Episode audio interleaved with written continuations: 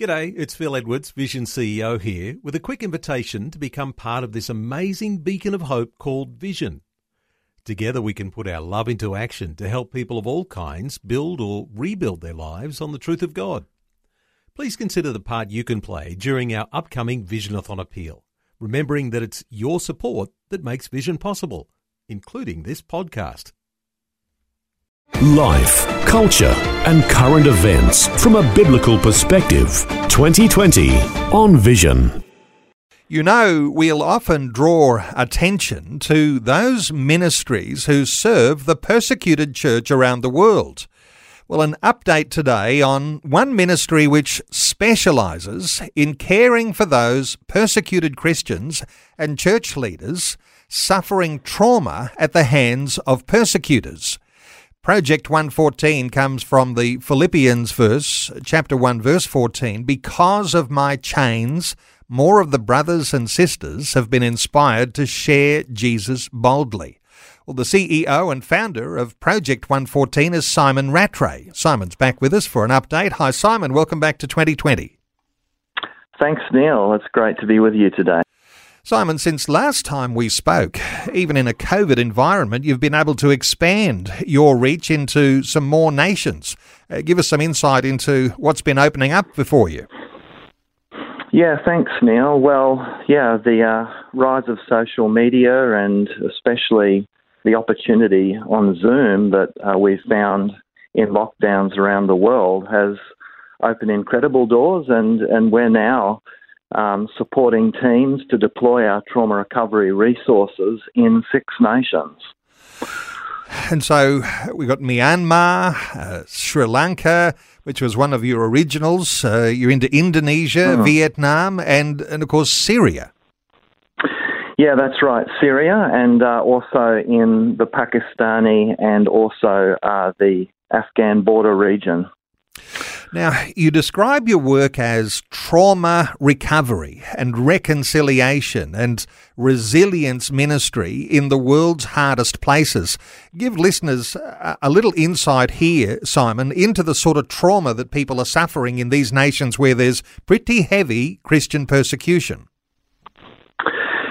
Yes, well, uh, there's multiple kinds of trauma, and one of the biggest challenges is the way that uh, unprocessed trauma it affects the human body, it affects your heart, um, life expectancy. Some people are so traumatized by persecution, crisis, or war that they have an incapacity to even consume food, to eat, or keep food down. People are so frightened, they're so bewildered, they're so discouraged. How does uh, this trauma treatment uh, actually have effect? Is it a counselling program? I know your wife uh, does some wonderful art as an art therapist. How does this trauma treatment work with people? Yes, well, it's a unique blend of creative expression, art, art therapy, and a bit of psychology and scripture combined into a course that runs for about two days, or it can be shorter depending on the environment. And we help people think through, pray through, and uh, work through uh, their fears, uh, their resentments, their anger, and through group environments, talk through, often for the first time, people have talked about their pain and their fear, pray together and able to process that and begin to move forward. And we provide them goals and strategies, and then we provide them teams around them to help them begin to move forward, uh, have accountability, and to find healing and hope. And your wife, Alison, I mentioned, is an art therapist, and some of her artwork actually is just amazingly instrumental in helping to break down some of the barriers and uh, and uh, and bring in some areas of healing. Yeah, well, absolutely. Uh, art has been used for centuries to bring healing and hope and give people perspective. Um, art is able to communicate across languages and cultures, as as we all know. And so Alison uh, is using her art, we're using her art in our ministry to help people have hope, to help br- break down barriers of language and communication, and uh, give people the opportunity to believe and to trust us as Westerners often, um, and those who would come from the outside with resources that we love them and that we actually are bringing something to them that can not only benefit them in the short term, but they can also use to strengthen and encourage others. Simon, you work with partners, and I'm assuming that means churches, whether they're uh, on the face of it uh, on the street or whether they're underground churches. No doubt some of those are underground churches. But working with these partners and your trauma recovery methods, what are your partners reporting about the sorts of things you're contributing? Yes, well, um, overwhelmingly positive. Um, the UNHCR says that under any kind of crisis or situation of persecution or ethnic conflict or war, less than 9% of people will have access to any kind of mental health or trauma recovery resources. So, what we're providing is uh, a unique blend of creative expression and uh, counseling, and also for Christians, especially, some biblical insights that cover emotional, mental, um, behavioural, relational, and spiritual, this sort of fivefold, these fivefold core competencies, in a way that many people in these nations have never actually heard of or experienced. Um, and so we are providing something that people are saying is unique. Um, we've already had the course translated into six languages around the world, and it's being deployed by our partners who we train to train others. And so it's multiplicational. So we don't even need to be in country for this ministry to be effective and to reach many, many people. So uh, by the end of the year, just in two countries, in Myanmar and Sri Lanka, over a thousand people will have actually gone through our trauma recovery workshops. I know there'll be some listeners absolutely fascinated by the use of art in the way that you're using it. And it's art, and uh, you've also got poetry. But is it mm. so successful because when someone receives something from your ministry as an icebreaker, they've been through all sorts of trauma, recovery yeah. is the goal, but the fact that they're receiving a gift. Is, is that part of the power of the sort of art that you're using? Yeah, well, you've made an excellent point, Neil. This is exactly the, perhaps the most powerful element of the ministry is the icebreaker through Alison's art. One of her most successful pieces is called The Tear Garden, based on Psalm 56:8, where God says, You know, I've collected all your tears in my bottle. So the message really is, is God hasn't forgotten you. All your suffering, your pain, your blood and sweat, God has not lost sight of that, and He has a plan for you. And uh, this, in many nations, women especially, because a lot of the art speaks to everybody, but especially women and children, women don't receive gifts. Men often do, but women receive no beauty. And in a culture where you know, you've seen war, you've seen destruction, you've seen mayhem, You've seen death, and your eyes are constantly and your senses are constantly exposed to chaos and ugliness.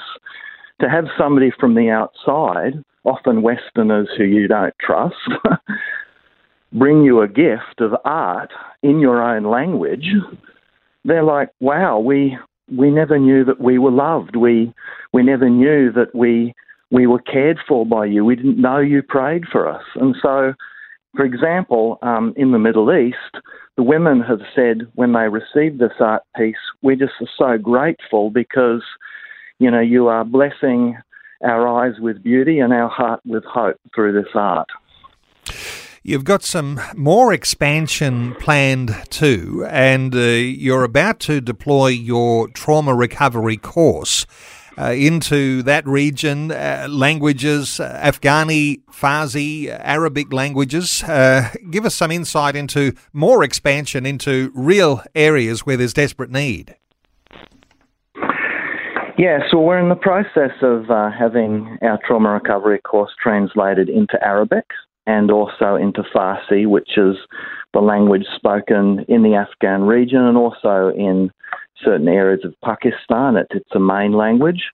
And uh, the plan would be that we are going to have partners working with us there to deploy the trauma recovery workshops in some of those places where, as we know, you know, from recent news, uh, people have experienced incredible uh, trauma and they have little to no access to any kind of resources like this. And and so what people often miss is that you know so many want to get uh, these people funds for food, for medical support, you know, for lodging, and that's important. It's essential, but we often as a ministry are looking at, well, we're actually giving mental health aid. We're giving emotional health aid through art and creative expression through biblical truth combined in a way that fills the whole person.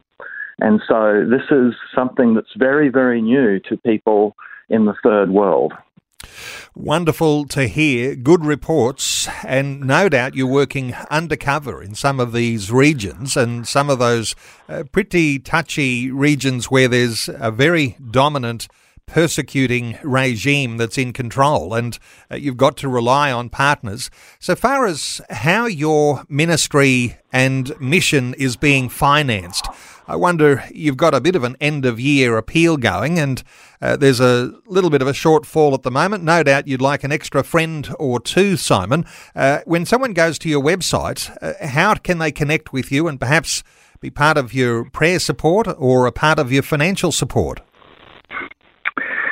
Yes, well, uh, they can head to the website, uh, project114.org.au. Uh, we have many stories on our website, videos and testimonies of people who have found healing and hope in some of the world's hardest places are on video. You can watch those.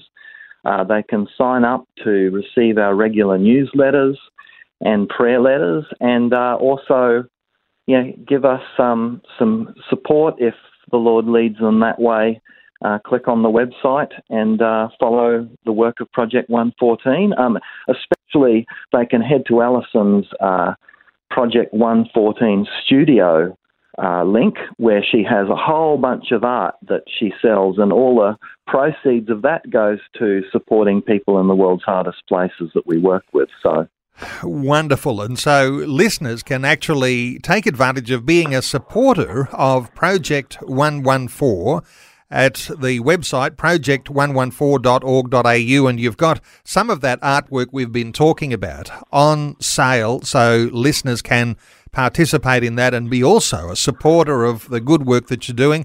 A relatively new ministry, but a tremendous expansion now into six nations. And uh, as I say, there is an end of year appeal, but you want to connect with our special guest today, project114.org.au. Simon Rattray is the founder. Simon, thanks so much for giving us an update today on 2020. Thank you, Neil, and thanks for everyone to uh, for listening in. Thanks for taking time to listen to this audio on demand from Vision Christian Media. To find out more about us, go to vision.org.au.